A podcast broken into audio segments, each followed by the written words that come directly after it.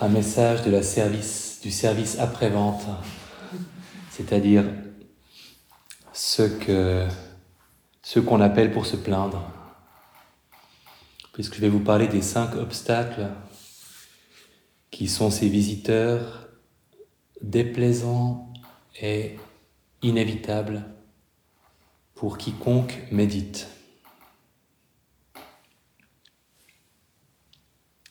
Vous les connaissez bien, vous les connaissez intimement en tant que méditante et méditant, et vous les connaissez aussi euh, intellectuellement. Mais c'est un thème dont, je ne me lasse pas, parce qu'on on, est sans cesse confronté euh, à ces cinq obstacles. Et au fur et à mesure que la carrière euh, méditative progresse, ils prennent des formes plus fourbes et plus subtiles qu'au début, mais ils sont toujours là. Bonne nouvelle, on peut, on sait quoi faire. Techniquement, on sait exactement quoi faire. Et les apprivoiser nous fait du bien au-delà de la seule méditation, euh, au-delà de la retraite, puisque finalement ce qu'on apprend dans notre relation à ces obstacles-là en méditant, on l'applique aussi euh, et on en bénéficie dans la vie quotidienne. On ne veut pas s'en débarrasser, c'est pas possible.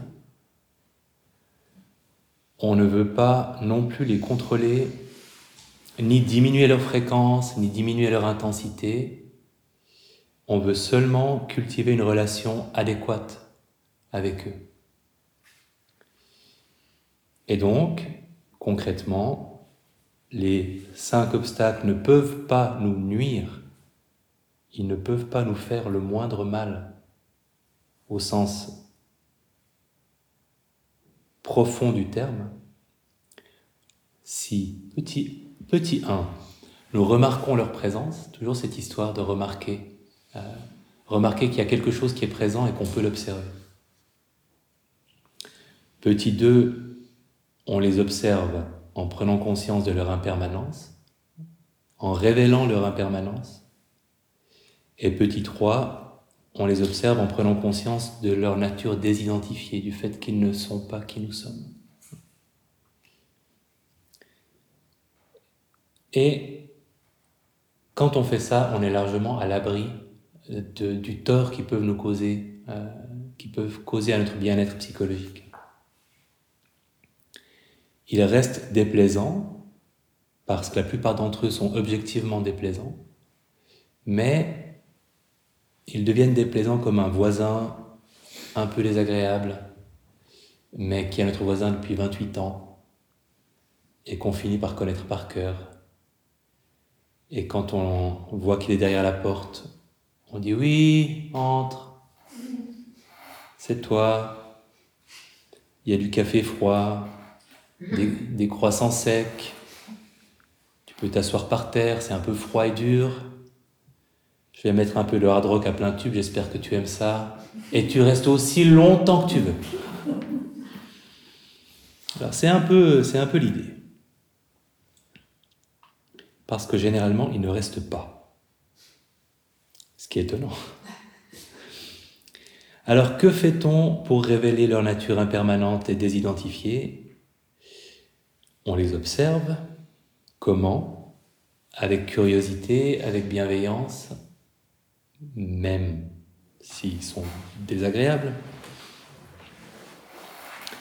Et avec curiosité et bienveillance, on remarque et on reconnaît leur présence. On leur donne un petit nom. Ou même sans leur donner un petit nom, on a cet acte de reconnaissance. Ah, c'est, par exemple, du rejet ou c'est de l'agitation. Et quand on les a nommés, et ou en tout cas identifié, on active notre curiosité pour le ressenti corporel, le ressenti physique euh, de, de l'obstacle. On laisse tomber les histoires qui nous racontent, les histoires qu'on se raconte autour de sa présence.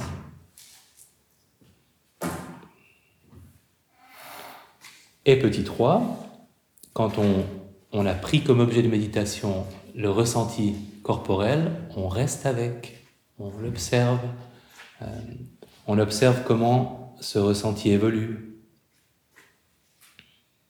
Avec le temps, les moments où il est plus intense, moins intense, parfois il va disparaître, changer de nature, changer d'étendue, changer de qualité. Et on peut le lâcher un moment comme objet de méditation, considérer qu'on en a fait le tour, revenir à notre objet principal ou rester un peu plus longtemps, et revenir plus tard.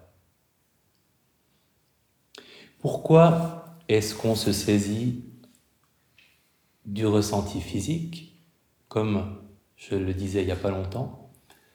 Parce que les histoires qu'on se raconte, elles sont sous forme de pensée, et les pensées sapapanchis, comme disent les bouddhistes, ça fait du papancha, donc ça a une tendance à proliférer dans tous les sens, euh, alors que le corps a une certaine stabilité, une certaine, euh, euh, une plus grande, une plus grande stabilité, et qu'il est dans l'instant présent. Il nous emmène pas dans le futur ou dans le passé. On n'a pas accès à un corps du présent ou à un corps du futur. Et le corps est un reflet de la réalité de l'état d'esprit, parce que dans le corps, on sent qu'il va changer. On sent qu'il va changer et donc qu'il va passer. Et en prenant conscience de la manifestation corporelle, on prend aussi beaucoup plus facilement conscience que ce n'est pas nous, mais que c'est quelque chose qu'on est en train de vivre, comme n'importe quelle autre sensation. On a beaucoup plus facilement tendance à s'identifier aux émotions et aux pensées qu'aux sensations. C'est rare que vous vous preniez pour votre euh, écharde dans le pied. Donc on utilise euh, cette, capacité qu'on a à se désidentifier de l'écharpe dans le pied pour s'intéresser à la partie corporelle d'une émotion. Tout va bien? Oui. Ça va? Le bruit n'était pas inquiétant. Il y a des bruits qui font peur et il y a des bruits qui font pas trop peur. Celui-ci, ça allait.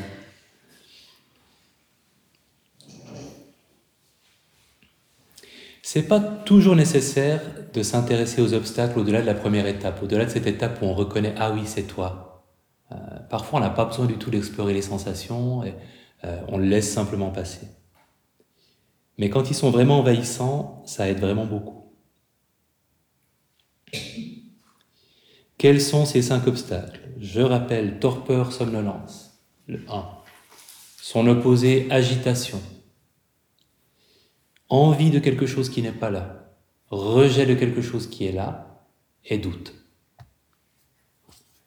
Alors on va les prendre dans l'ordre, et vous pouvez déjà vous demander pour, euh, garder euh, l'auditoire actif et impliqué, lequel prend le plus de place chez vous en ce moment.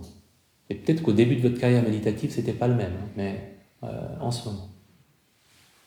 Là, je vais faire un sondage, alors attention, prenez le temps de répondre. Même si vous allez me dire, mais tous les cinq, certes, mais si vous deviez en distinguer un.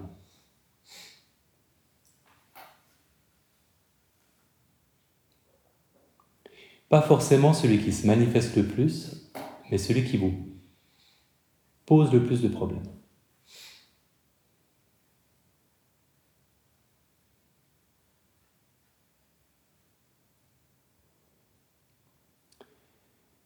Alors, sachant que dans rejet, dans rejet, aversion, il y a la colère, il y a l'anxiété, il y a euh, l'impatience, toutes ces, émotions un peu chaudes, euh, elles font toute partie de cet obstacle-là.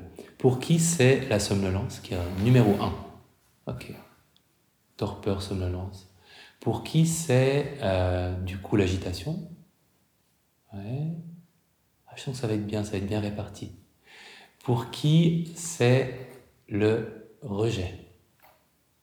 Ok Pour qui c'est l'envie le désir? Pour qui c'est le doute? Est-ce que je fais ça bien? Est-ce que j'ai raison de le faire? Est-ce que ok C'est génial.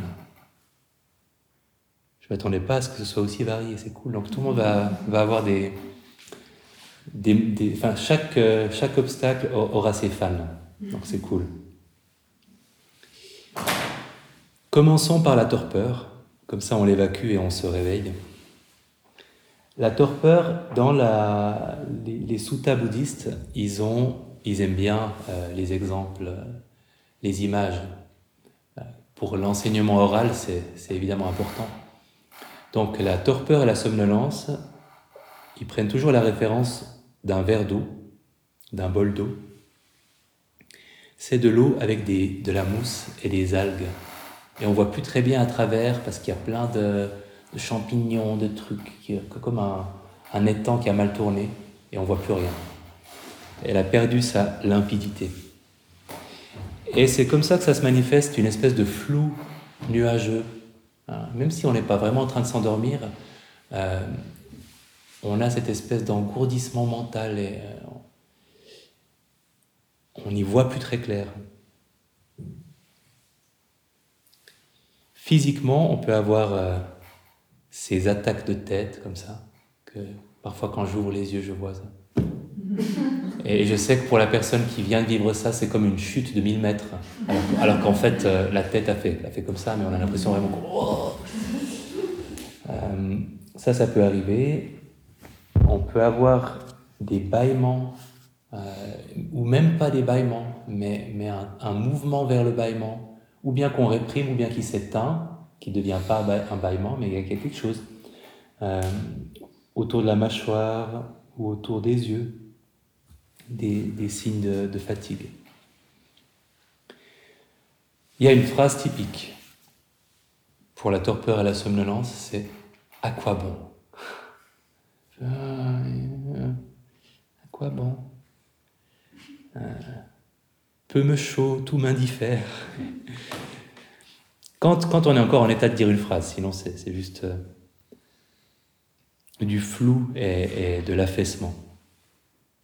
Alors il y a les solutions old school qui sont prescrites depuis très longtemps, comme se lever euh, durant la méditation, respirer un peu plus fortement, redresser la posture, surtout la tête. Toujours un, de mes, un, de mes, premiers conseils euh, posturaux dans le cours MBSR, c'est de ne pas avoir la tête comme ça, mais de s'assurer qu'on regarde droit devant soi avant de fermer les yeux. Ça aide. Et la, la réponse méditative, c'est surtout de booster la curiosité, de, de, de renforcer notre intention d'observer la somnolence, dire c'est quoi exactement ce truc et on y arrive diversement bien. Parce que, évidemment, que la somnolence a un impact sur notre capacité à l'observer, mais pas autant qu'on croit. Il existe des moments où il y a la somnolence, qui est somnolente, et l'observation de la somnolence qui est lucide, en tout cas pour un temps. On peut observer avec lucidité de la somnolence.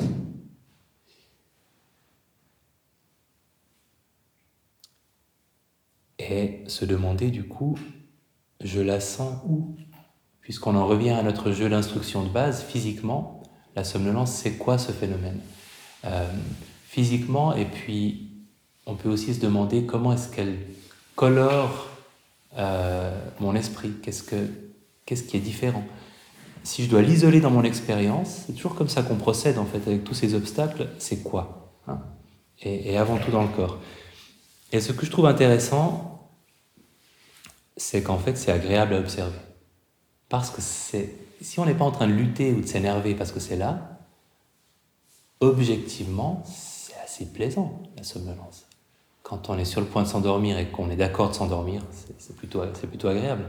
Donc, on peut sentir, tiens, qu'il y a cette espèce de glissement, de, de détente aussi, euh, des fourmillements. Et je peux l'observer avec une certaine lucidité et en plus, c'est pas désagréable. Et dans ces moments-là, c'est une expérience assez, assez chouette. Euh, oui, c'est, enfin non, c'est pas possible tout le temps, mais ça l'est parfois. Et observer avec lucidité la somnolence est un plaisir de fin gourmet. Donc je vous encourage à, à expérimenter. Si vous rencontrez beaucoup de somnolence, de vous dire, ok, peut-être que ça m'arrivera rarement, mais de temps en temps de l'observer quand elle est là. Il faut beaucoup de patience, comme un, photographe animalier. Il faut vous planquer en embuscade et attendre qu'elle arrive.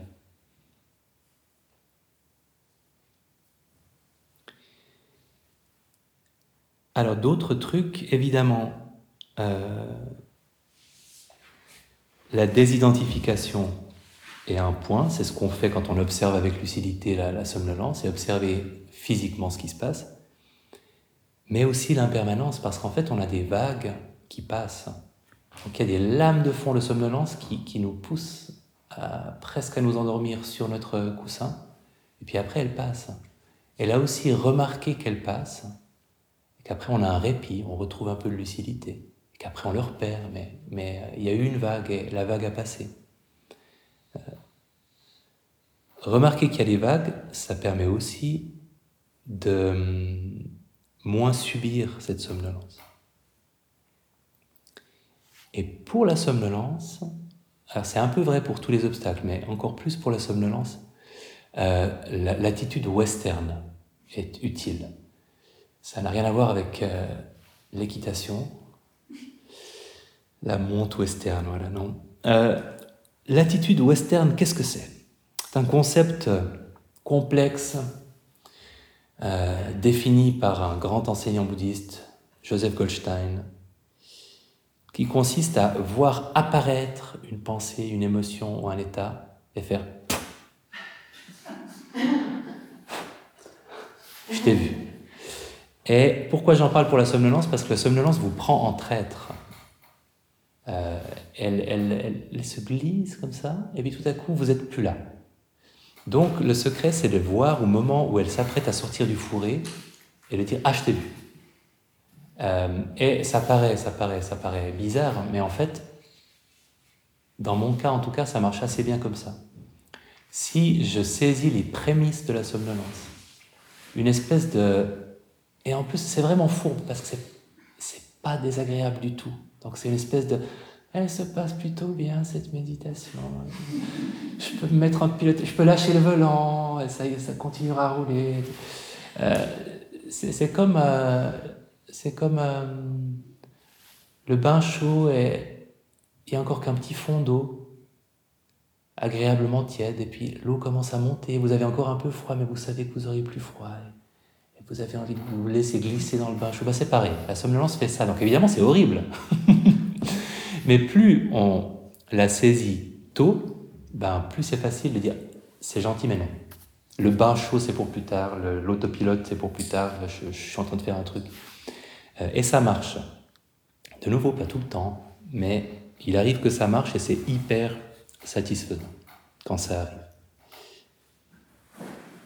Et ça implique d'avoir cette curiosité, de vous demander comment ça commence, comment ça monte, quel est le, petit, le, petit signe annonciateur. Et il y en a toujours un. Pour moi, pour vous donner un truc, ce sera sûrement pas la même chose. C'était souvent quelque chose qui se... Et ça m'a beaucoup aidé de, le réaliser. Quelque chose qui changeait au niveau de mon regard. Euh,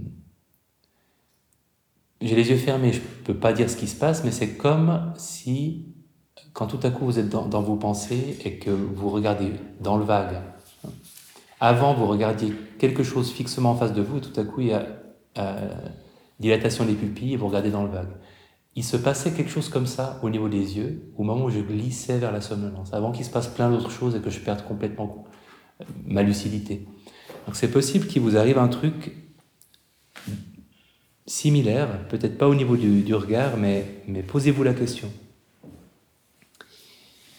L'agitation, évidemment l'agitation, c'est un verre d'eau dans lequel il y a une tempête, hein. donc euh, beaucoup de, vagues, et comme il y a beaucoup de vagues, on ne voit pas clair non plus, l'eau l'eau est trouble. L'agitation, on, se sent un peu comme un un morceau de paille dans une tempête. Euh, confusion, perte de stabilité, il y a des forces centripètes qui, nous, qui nous dispersent. Physiquement, envie de bouger parfois, ou, sinon euh, euh, une activation musculaire, quelque chose. mentalement, collision de pensée, accélération, instabilité, une attention qui passe d'une chose à une autre très vite. La phrase type, c'est je n'en peux plus. Quand on est vraiment pris dans un tourbillon d'agitation, dans une tempête d'agitation, je n'en peux plus, il faut que ça s'arrête, ça me dépasse. Et c'est là le grand piège, parce qu'en fait, on peut. On peut encore. Et, c'est le mensonge de cet état de nous faire croire qu'on peut plus. Et que du coup, il faudrait, je sais pas, bah, arrêter de méditer. Si on est chez soi, c'est là qu'on peut être tenté de s'arrêter de méditer, parce qu'on se dit, voilà, c'est trop, ça part dans tous les sens, euh, ça sert à rien que je continue. Parce que les, les tempêtes passent. Et c'est la tentative d'arnaque de, cet état de nous faire croire que ça ne va pas passer. Là aussi, on nomme A, agitation. On sent et il se passe plein de choses physiquement. Donc euh, il y a du matériel à observer. Et c'est plus simple que, que pour la somnolence.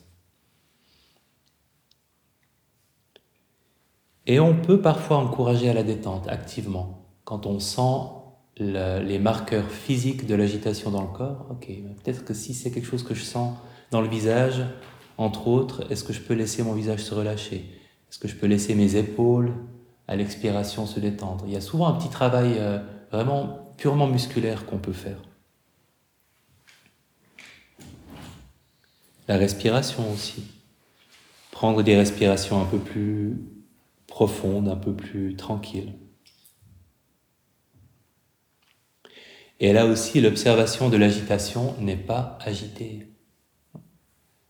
Il existe une faculté d'observation qui ne sera pas touchée par l'agitation. On peut observer avec calme de l'agitation. Dès qu'on se saisit du corps, ça commence.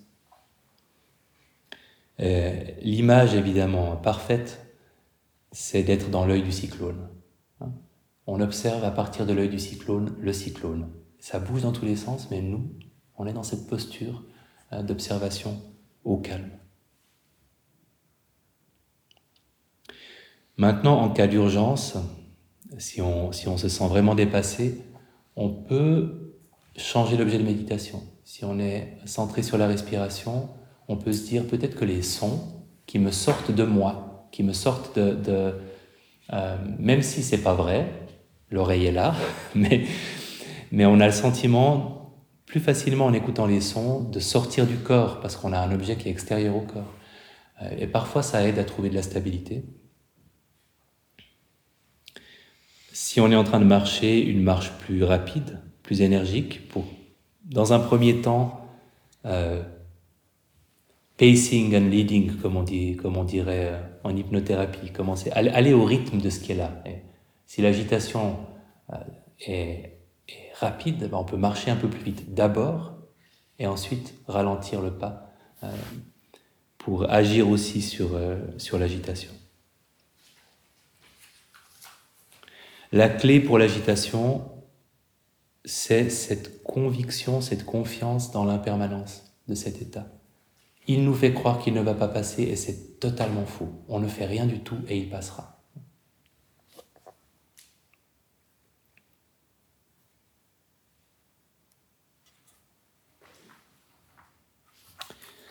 Désir. Ah, le désir. C'est un des plus fourbes. Hein. Le désir est une eau pleine de couleurs et de paillettes. Et du coup, on ne voit plus rien parce qu'on est fasciné par la couleur et les paillettes. Envie de ce qui ne fait pas partie de notre expérience présente. Phrase typique, ce serait quand même bien ce serait quand même mieux si.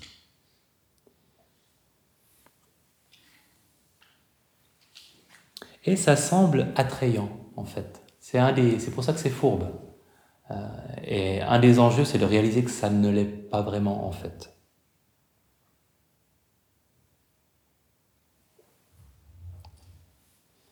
Par exemple, Qu'est-ce que vous pourrez avoir? Je, pense que dans une retraite, ils sont souvent assez euh, subtils, les désirs. Mais dans les extrêmes, vous pourriez avoir envie de rentrer chez vous pour, euh, je sais pas, manger euh, une caramellita, c'est une glace Mövenpick, en regardant The Voice parce que vous, vous réalisez que la caramellita et The Voice vous manquent trop envie de consulter WhatsApp Je sais pas, je suis pas sûr que ça vous arrive beaucoup. Les petits plaisirs de la retraite, envie euh, du, prochain repas, qu'on soit déjà au prochain repas par exemple. C'est peut-être plus réaliste dans votre situation. Euh, envie, j'en parlais tout à l'heure, de la prochaine pause. Là, je suis en train de travailler. Ce sera quand même bien la prochaine fois que je ferai pas ce truc de méditation, même si j'aime bien le faire. Mais... Et ça, c'est hyper subtil. Et comme je vous l'avais dit, euh, je sais plus quand, il y a pas longtemps, un des, un des, une des progressions intéressantes dans la relation qu'on a à une retraite, c'est de plus envisager la retraite comme étant une alternance entre des récréations et des efforts, et de se dire qu'en fait, tout est effort récréatif, euh, et que cette curiosité, cette pleine conscience, on peut la cultiver tout le temps de façon détendue, plutôt que de se dire qu'on alterne entre des moments où on est vraiment en pleine conscience, puis après, là, j'arrête tout je redeviens la personne que je suis quand je suis pas en pleine conscience. On n'est pas obligé de, de, faire comme ça et c'est beaucoup plus intéressant. Si on vit toute la retraite comme une méditation, mais avec moins d'efforts, juste plus de continuité. Il y a les plaisirs méditatifs qui font l'objet de désirs. J'aimerais une méditation comme celle d'hier. Pourquoi je n'ai pas aujourd'hui une méditation comme celle d'hier? C'était bien hier, c'était mieux. Ou comme la dernière retraite, j'avais eu vraiment ce... Euh, ou alors, je suis convaincu que ce que j'ai là, c'est tellement moins bien que ce que je pourrais avoir. J'ai pas une vraie euh, attention, une vraie lucidité. Tout ça, c'est du désir.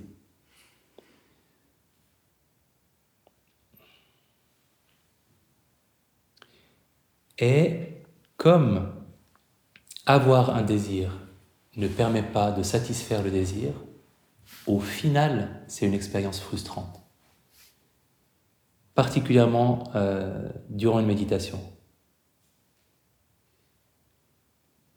Parce que le désir redescend, mais il vous laisse, en redescendant, le constat qu'il n'est pas réalisé. Puisque vous avez envie de quelque chose qui n'est pas là, ben c'est pas là. Donc il y a la promesse qui rend la pensée attrayante, parce que c'est le désir d'une chose désirable, donc de penser que vous l'obtiendrez, c'est plaisant, et après, ça passe, et vous ne l'avez pas obtenu, donc il y a une, frustration qui apparaît. Tout ça, c'est subtil, surtout quand on parle de, du genre de désir de retraite qu'on a évoqué, c'est pas, pas massif, ni le désir lui-même, ni la déception mais c'est là.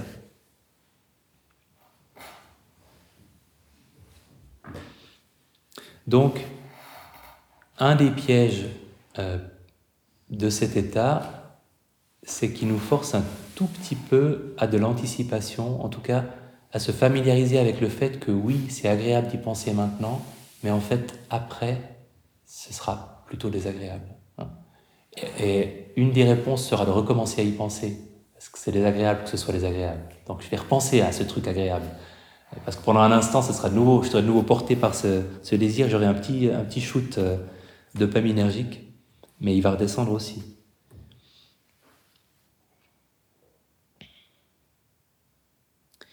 Et évidemment, encore plus fourbement, quand on désire quelque chose qui n'est pas là, on se coupe de la possibilité de se satisfaire de ce qui est là. En creux, derrière le désir d'autre chose, il y a l'insatisfaction avec ce qui est présent, maintenant. Donc le désir, c'est l'anti-contentement, c'est l'opposé du contentement. Sans le désir, on peut apprécier que la méditation, par exemple, est calme, qu'on a un certain confort physique, qu'on a euh, observé les pensées que, qu'on a pu saisir au vol, qui nous ont appris quelque chose euh, sur nous-mêmes. euh, il y a plein de subtils petits plaisirs méditatifs et quand le désir est là, on ne les perçoit plus. L'acceptation aussi, des, plaisirs simples, méditatifs, comme de réaliser qu'il y a une pensée désagréable qui est montée, qu'elle est passée, qu'on n'a rien fait, qu'on l'a laissé passer et que c'était bien de la laisser passer. Mais si vous êtes en train de désirer une méditation encore plus riche et encore plus intense, vous allez passer à côté de ce plaisir-là. Quand le désir est très intense, ce qui est plus rarement le cas en méditation, il devient physiquement déplaisant. Et ça, c'est intéressant pour les désirs euh, qu'on vit euh, chez soi. Euh, c'est un exercice que je fais souvent, que j'ai fait souvent faire aux personnes qui suivaient le cours de, de manger en pleine conscience, d'observer un désir à problème. Donc, voilà, un désir de caramelita, mais le bac entier à 2 heures du matin. Et le constat, quand on se replonge dans la situation où il y a eu un désir à problème, c'est qu'en fait, c'est désagréable de ressentir ce désir. Ce qui est, c'est physiquement désagréable. Et c'est hyper évident. Dès qu'on se replonge dans la situation de façon méditative, on réalise qu'en fait, cette urgence, ce il faut que tu ou que tu résistes euh, à cette envie, tout ce qui va avec euh, ce désir, euh, c'est pas du tout agréable. Et le constat que font certaines personnes, c'est que si elles finissent par manger la moitié du bac de caramelita, c'est en partie pour que ça s'arrête. Parce qu'en fait, le désir à problème est une source de tension physique et psychologique, et que lui céder, eh ben, au moins ça va s'arrêter. Il y aura peut-être la, honte après coup, mais la place que ça prenait psychologiquement et physiquement, euh, ce sera résolu. Ça, c'est encore une fois, ça concerne plus les, désirs liés à nos petites et à nos grandes addictions. Et peut-être euh, que c'est quand même rare en retraite, mais ça peut arriver.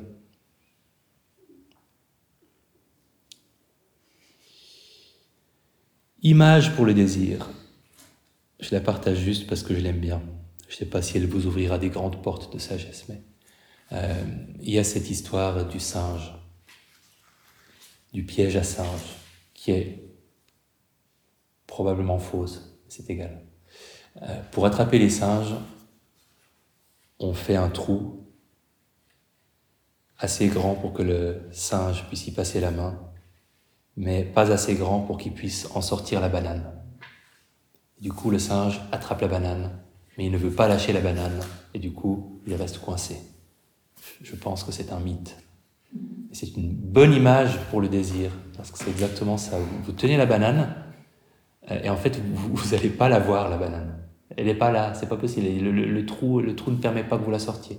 Donc, continuez à penser à la banane, c'est-à-dire ne pas la lâcher, euh, ça marche pas. C'est pas source de bonheur et d'épanouissement. Il faut lâcher la banane, mes frères et mes sœurs singes. Euh, donc on nomme, comme d'hab, désir. On se demande euh, comment ça se manifeste physiquement et c'est subtil souvent. Donc c'est pas c'est pas aussi simple que pour euh, l'agitation par exemple. Et on le laisse passer. Alors la grâce du désir, c'est que en tant que sensation, en tant que ressenti, ça passe vite ça passe très vite. En fait, ça revient vite parfois, mais ça passe vite. Donc on n'a pas besoin de l'observer trop longtemps pour, euh, pour qu'il passe.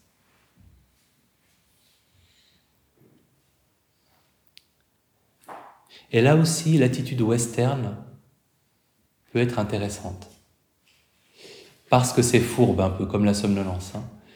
Euh, pour l'agitation, il n'y a pas besoin du tout, parce qu'on n'a pas besoin de saisir les prémices de l'agitation, elle va très vite euh, prendre pas mal d'espace et c'est là qu'on peut travailler avec. Mais un, désir va peut-être se signaler par une sensation ou un, une expression sur votre visage ou, un quelque chose qui, qui correspondra pour vous au début du moment où vous avez envie de quelque chose. Et là aussi, c'est très subtil, mais c'est super intéressant de vous poser la question. Euh, j'avais chopé une sensation qui correspondait au début de ces pensées-là, euh, et récemment, et après ça change, c'est pas à chaque retraite la même, mais là c'était vraiment euh, une sensation qui annonçait une fraction de seconde après le début d'une pensée d'envie de. Et c'était génial parce qu'une fois que je l'ai repéré, c'était beaucoup plus simple de dire je t'ai vu et je passe à autre chose. Parce qu'au moment où on l'identifie, ça, ça freine l'élan euh, de, de l'état, quand on l'a remarqué et nommé. Il existe un cas particulier dans le rapport à la méditation avec le désir méfiez-vous du besoin d'intensité dans l'expérience méditative. J'en ai un petit peu parlé euh, avant. J'aimerais une méditation plus riche, plus concentrée, plus intense. C'est du désir. Mais c'est un désir un peu anobli parce qu'on se dit finalement c'est juste un désir de bien méditer, un désir d'une bonne méditation. Ouais, c'est du désir. Donc il a l'impact habituel du désir euh, dans la méditation, c'est-à-dire de perturber la stabilité de notre attention et de nous faire euh, quitter notre objet de méditation et perdre notre pleine conscience. Un rappel parce qu'il y a toujours euh, euh, une réticence à envisager ce joli mot comme étant problématique. Le désir n'est pas toujours problématique, mais comme les autres de ces obstacles, la somnolence est légitime quand on, on a envie de dormir. L'agitation est parfois un signal nécessaire dans la vie quotidienne parce qu'il faut aller plus vite, parce qu'il faut penser plus vite, parce qu'il faut agir plus vite. Euh, le rejet, par exemple, la colère est indispensable pour survivre, euh, l'anxiété aussi. voilà.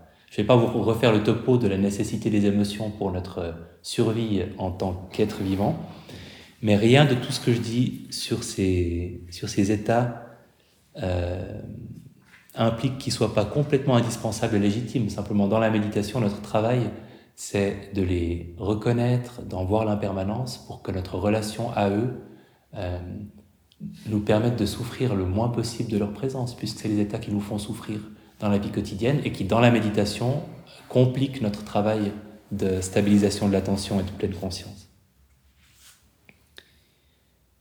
Mais on ne veut pas s'en débarrasser et ce ne sont pas nos ennemis. L'aversion. Évidemment que dans les images de l'eau, la version, c'est de l'eau bouillante. Rejet de quelque chose qui fait partie de notre expérience. Et il y a une grande famille d'états émotionnels euh, derrière l'aversion, le rejet. Euh, colère, peur, tristesse, jugement, y compris autodénigrement, culpabilité, anxiété, impatience, ressentiment, désespoir, etc. Euh, toujours impliqué aussi dans, le rapport à une douleur problématique, dans la méditation.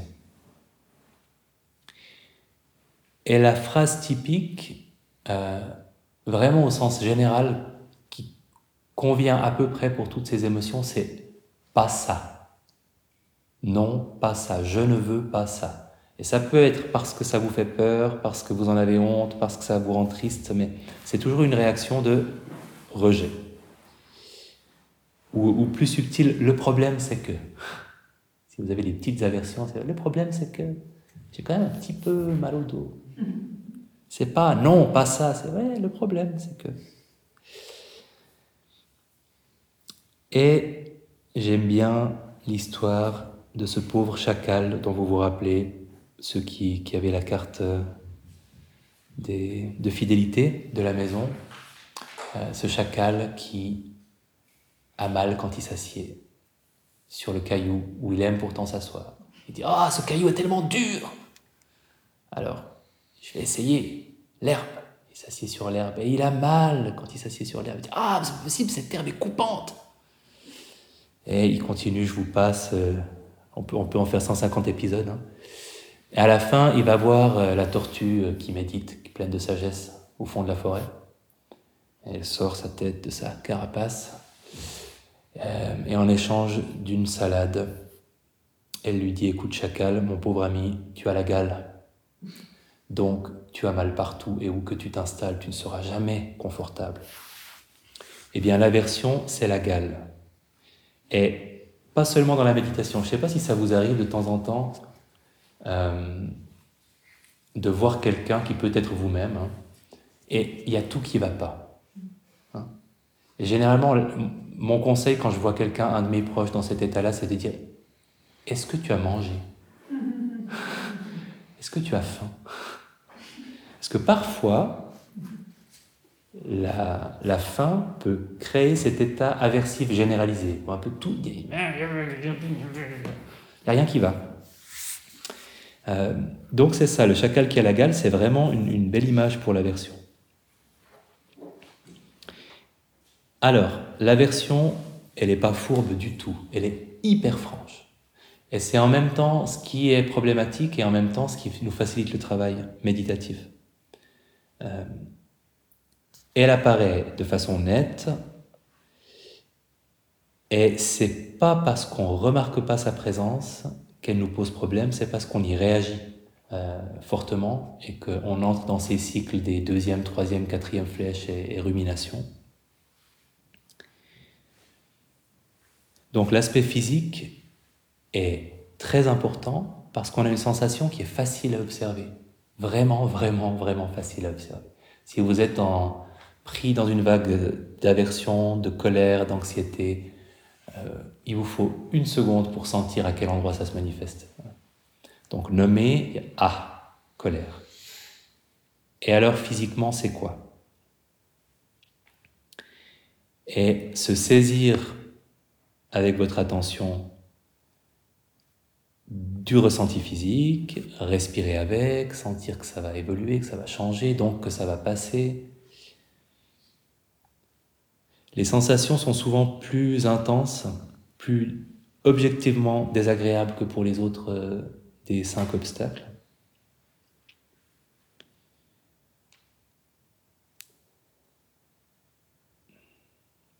Et on a tendance à beaucoup s'y identifier. Heureusement, tout ce processus est tellement grossier que sur le plan technique, pour, euh, pour tout méditant qui a suivi un cours de huit semaines dans sa vie, c'est faisable. Autant on peut vraiment avoir l'impression que le doute ou, le, la somnolence, euh, c'est compliqué de s'en saisir. De... Là, c'est pas compliqué. C'est juste que c'est très désagréable. Donc, euh, ça demande euh, de la patience, de la persévérance, de la persistance. Quand on, on réalise que on était en train d'observer la boule dans la gorge qui correspondait à l'anxiété et qu'elle s'était relâchée un peu, mais qu'on a de nouveau eu une pensée anxieuse qui nous a distrait et qu'on est reparti euh, dans une vague anxieuse, dire ok, ben je recommence, je reviens, je laisse tomber l'histoire, je reviens à la boule dans la gorge. J'observe la boule dans la gorge, je respire avec la boule dans la gorge, avec cette sensation, je la laisse se relâcher, et je le refais cinq fois, je le refais dix fois, et peut-être qu'à un moment, je, lâche ce, manche que j'ai saisi pour me saisir de l'état. Euh, J'y reviendrai un peu plus tard, etc. Mais c'est un travail de patience. C'est pas, ça demande pas de la, de la finesse technique, ça demande de la patience et de la persévérance. Il y a le cas particulier du jugement de soi qui, qui est une forme d'aversion qui peut passer sous le radar de temps en temps parce que euh, il fait partie de notre identité peut-être plus que il n'est pas intense comme de l'anxiété ou de la colère donc euh, il peut être souvent présent on peut s'être habitué à sa présence et on peut avoir quelque part la conviction parfaitement stupide que si on se critique beaucoup, ça fera de nous une meilleure personne et que sans ça, on n'avancerait pas dans la vie et tout ça. Euh, donc, le jugement de soi, parfois on le rate. On rate rarement une anxiété ou une colère, mais le jugement de soi peut passer sous le radar. Et c'est très important de, de, le noter, de le reconnaître, euh, de le laisser passer, mais de l'identifier. Il ne fait pas partie de la réalité objective. C'est juste une forme de rejet. C'est rien de plus que ça. C'est pas plus vrai que, n'importe quelle, rêverie que, qui vous traverse l'esprit. À savoir aussi que le jugement de soi, dans euh, le vocabulaire pali, qui est la langue euh, des suttas bouddhistes, c'est, je crois, hein, je, je couperai au montage, mais je crois que c'est Omana et que l'orgueil c'est Mana et que globalement les deux sont rassemblés dans le concept d'orgueil. Donc, se dire qu'on est génial ou se dire qu'on est nul, c'est de l'orgueil. C'est-à-dire, dans les deux cas, c'est les symptômes d'une préoccupation excessive par la valeur qu'on a. Donc, c'est deux euh, pensées égocentriques euh, et superficielles, en fait. Et, c'est important de les mettre sur le même niveau. Euh, de vraiment. Et, moi, ça, m'a aidé à un moment de noter orgueil quand je, me critiquais. Et de réaliser qu'en fait, c'est un peu pareil. Qu'entre le personnage joué par Woody Allen et Donald Trump, c'est la même chose. La, euh, crier sur tous les toits sa détestation de soi-même et la, liste interminable de ses défauts et dire qu'on est génial, c'est pareil. On est obsédé par soi-même et par ce qu'on vaut. C'est de l'égocentrisme naze. Donc euh, il, faut, faire tomber cette, euh, euh, cette émotion de son pédestal, de son trône. non, elle n'est pas particulièrement utile, noble, justifiée. oui, sans elle, vous avanceriez quand même dans la vie on peut aspirer à quelque chose sans pour autant se juger tout le temps. Qui me fait penser à... Je voulais placer cette phrase. Elle vous parlera peut-être pas, mais, mais euh, elle m'a fait penser à ça. Ne soyez pas humble. Vous n'êtes pas si bon que ça. Et je trouve que ça renvoie un petit peu à cette idée que euh, l'humilité ou le jugement de soi, au final, c'est une forme d'orgueil euh, subtilement déguisé quand on l'exprime. Donc, utile de les renvoyer dos à dos. La douleur est un autre cas particulier. Ça, c'est juste pour vous rappeler les, bases par rapport à la douleur. Euh, d'abord que Là aussi, la douleur, on cherche avant tout à l'éviter, à la prévenir. Donc, euh, si une posture vous fait mal à chaque fois, après 15, après 20 minutes, la priorité, c'est d'améliorer la posture, de trouver une posture qui vous convienne mieux.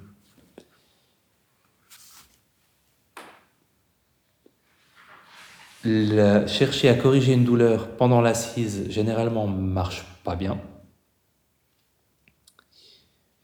Et par contre, les étirements ou les périodes de repos entre deux assises, ça peut aider beaucoup.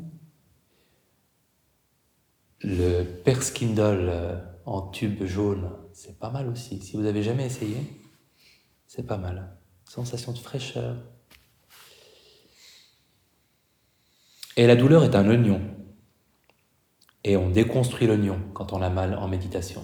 On se concentre d'abord sur le cœur de l'oignon qui est la sensation brute euh, qu'on peut pratiquement détacher de sa nature désagréable. C'est-à-dire, c'est une vibration piquante, chaude, euh, au niveau de des omoplates, plutôt à droite, ou alors ça tape, ça tape, ça chauffe, ça pique, euh, ça tire, ça a une certaine une certaine surface que ça occupe dans le corps, une certaine profondeur, euh, vraiment des caractéristiques, des qualités de la sensation brute. Autour de la sensation, il y a souvent une tension corporelle. Donc, parce qu'on a cette sensation intense dans la région des omoplates, on a les épaules qui se crispent ou la mâchoire qui se crispe. Euh, et ça, on ne peut pas forcément faire disparaître la sensation elle-même, mais la tension secondaire, on peut. En expirant, on peut la laisser se relâcher. Et la troisième couche de l'oignon, c'est la réaction émotionnelle. L'anxiété, la colère, la frustration, l'impatience, l'exaspération, etc. Et ça aussi, on peut en prendre conscience, sentir ce qui se passe dans le corps, la laisser se détendre. Donc on observe les couches une par une.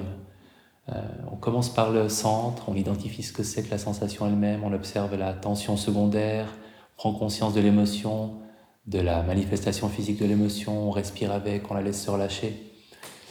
Et après, on revient à la sensation brute et on respire avec elle et on regarde comment elle évolue.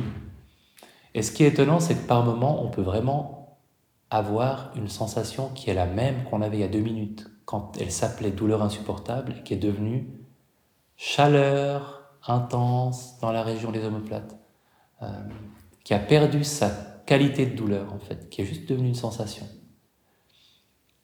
Et parfois elle passe, ou euh, elle se dilue, hein, et c'est plus facile de revenir à, la respiration, ou à ce qu'on était en train de faire. On a parfois, il ne faut pas le dire à quelqu'un qui a mal, un peu de douleur et beaucoup d'émotions.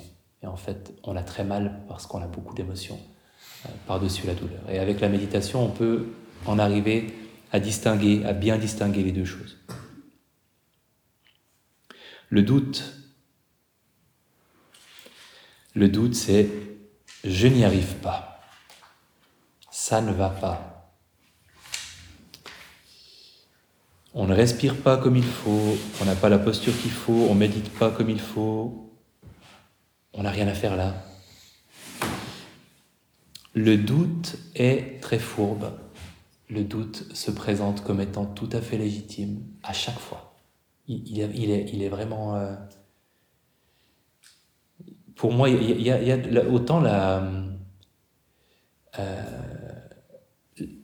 le rejet, l'aversion, c'est une espèce de brute épaisse qui vous prend, puis qui vous secoue, puis qui vous tape contre les murs.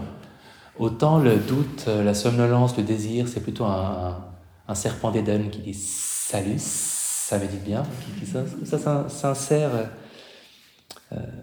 dans votre état d'esprit et qui vous persuade qu'il est très important, qu'il est très légitime, et il faut vraiment que tu te demandes si tu respires bien. Parce que méditer, c'est avant tout respirer, et c'est possible. En fait, je suis même assez convaincu que depuis le début de ta vie méditative, tu respires super mal. Et tant que tu n'auras pas trouvé ce qui cloche, euh, ça ira pas. Ça sert à rien de continuer à essayer de te concentrer sur une respiration qui n'est pas la bonne, tu vois. Et je te dis ça en tant qu'ami. Donc ce sera toujours un peu comme ça, où euh, fondamentalement la méditation, c'est pas pour toi. Tu le vois bien, cette retraite, tu patauges, t'es pas assez concentré. Il faut... L'aquagym, ça t'avait toujours bien convenu, l'aquagym. Reviens à l'aquagym. Fais ça à fond. Euh, J'ai rien contre l'aquagym. C'est le premier exemple qui me soit venu. Euh, donc il faut, il faut pas le prendre au sérieux. Il faut le regarder dans le blanc des yeux et dire Je t'ai vu, doute. Et dans, l'histoire bouddhiste, c'est exactement comme ça que les, les obstacles ont été présentés. Euh, le, Bouddha, juste après son, son, éveil, a encore été visité par beaucoup d'obstacles, euh, notamment l'ennui, le désir, etc. Et dans la mythologie bouddhiste, ce qui représente la tentation, euh, surtout pour tout ce qui est désir, c'est Mara. C'est le nom de ma fille. Ça fait beaucoup rire un prof de méditation qui n'arrêtait pas de me demander comment, comment évoluait ma relation avec Mara. Et, euh, et c'est pas pour ça qu'on lui a choisi ce nom. Euh, et en fait, après son, son éveil, Mara a envoyé ses filles. Et je crois, il y avait certainement le, désir, il y avait l'ennui. Euh, elles étaient trois. Et elle revenait à chaque fois bredouille en disant Mais ça marche pas. Et pourquoi Il nous voit? Et c'est ça exactement, avec euh, euh, envie, euh, somnolence, doute. Si on arrive à les voir, c'est bon. Parce qu'ils n'ont pas beaucoup d'intensité, contrairement à l'agitation et, au rejet. Donc c'est surtout de pouvoir les repérer avant qu'ils se soient vraiment installés. Ou même après, mais c'est les repérer qui comptent. Pour revenir à l'ennui, on peut aussi éprouver de l'ennui en, en lien avec un désir de plus de quelque chose dans la méditation ou en lien avec un rejet. Euh, pour revenir, au doute, je veux dire, on peut avoir euh, un doute en lien avec une insatisfaction, une envie de plus ou un rejet du pas assez qui nous fait douter sur ce qu'on fait, sur comment on le fait. Donc on peut simplement se rappeler que la pratique se fait toute seule, qu'il n'y a pas besoin de résoudre quoi que ce soit urgemment en cours de méditation, que le doute fait partie de la méditation, que c'est pas vous qui prenez la responsabilité de la réussite de la méditation, la, la pratique le fait pour vous. Il a juste besoin de persister, de continuer, et le travail se fait. Il faut du temps, un peu de bonne volonté, beaucoup de temps, un peu de bonne volonté. Et nommer le doute comme il est, très euh, discret, c'est souvent suffisant. ah oui, c'est du doute. C'est juste ça. je, reviens à ce que j'étais en train de faire. L'ennui. Euh, alors l'ennui peut être plutôt teinté par l'envie de plus excitant ou le rejet de quelque chose de pas assez intense. Donc il y, a un, ennui aversif ou un ennui plutôt désireux, mais c'est toujours de l'ennui. Et en premier lieu, un, bon raccourci, c'est de le voir comme euh, le symptôme d'un manque d'attention. C'est-à-dire, bon, s'il y a la place pour l'ennui, c'est que j'ai perdu ma pleine conscience et mon objet de méditation. Donc de simplement se recentrer, c'est ok. Parce que quand on est complètement attentif à ce qui se passe, c'est jamais ennuyeux. Donc s'il y a de l'ennui, c'est qu'on l'était plus.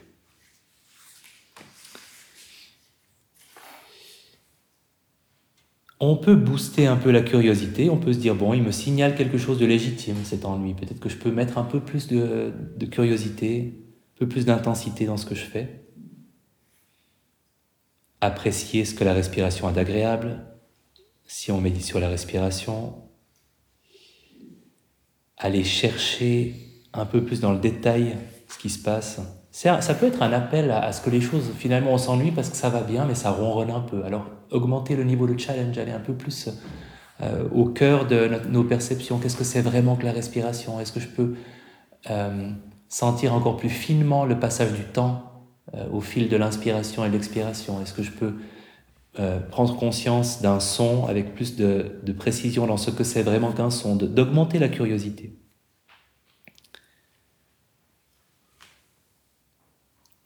Et les cinq obstacles impliquent évidemment qu'il existe leur inverse qui se manifeste aussi et qu'on remarque moins euh, le reposer dans la méditation. Donc si il y a de la somnolence, il y a de la lucidité. S'il y a de l'agitation, il y a du calme. S'il y a du désir, il y a du contentement. S'il y a du rejet, il y a de l'acceptation. S'il y a du doute, il y a de la confiance mais on oublie parfois de s'en rendre compte. Et il y a une autre vieille liste, je vais terminer rapidement par ça. Dans les suttas bouddhistes, on parle beaucoup plus, on a beaucoup plus emprunté la liste des obstacles dans la MBSR que la liste des, des, des facultés qui soutiennent la, la, pratique méditative, mais cette liste existe. Et il y en a cinq aussi. Et c'est une invitation à prendre conscience quand ces facultés-là se manifestent. Confiance. Confiance, capacité, confiance dans notre capacité à faire ce qu'on fait, en fait. Ou confiance dans ce qu'on est en train de faire, dans la méthode elle-même, dans la pratique méditative elle-même.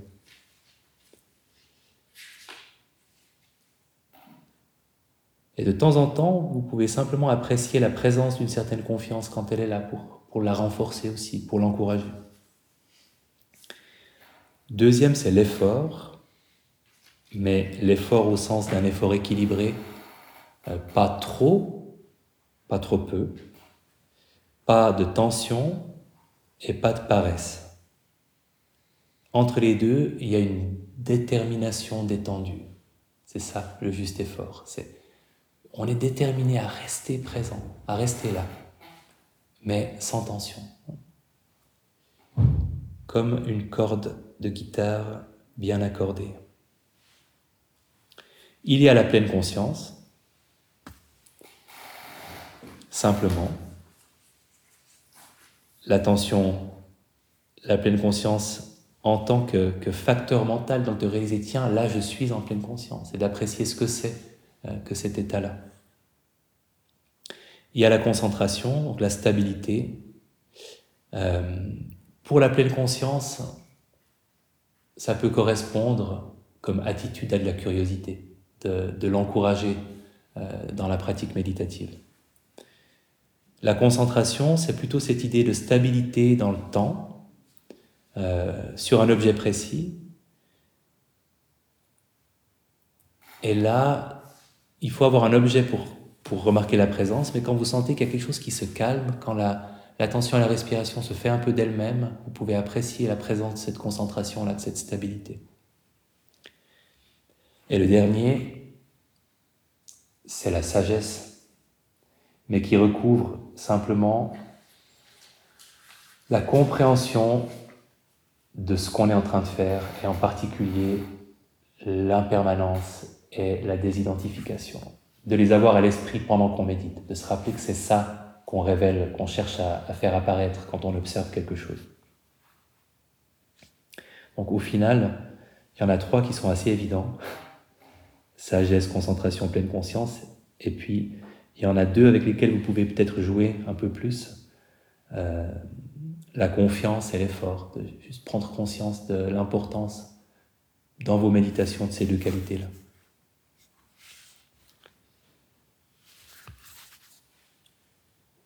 Ah, j'ai enfin terminé.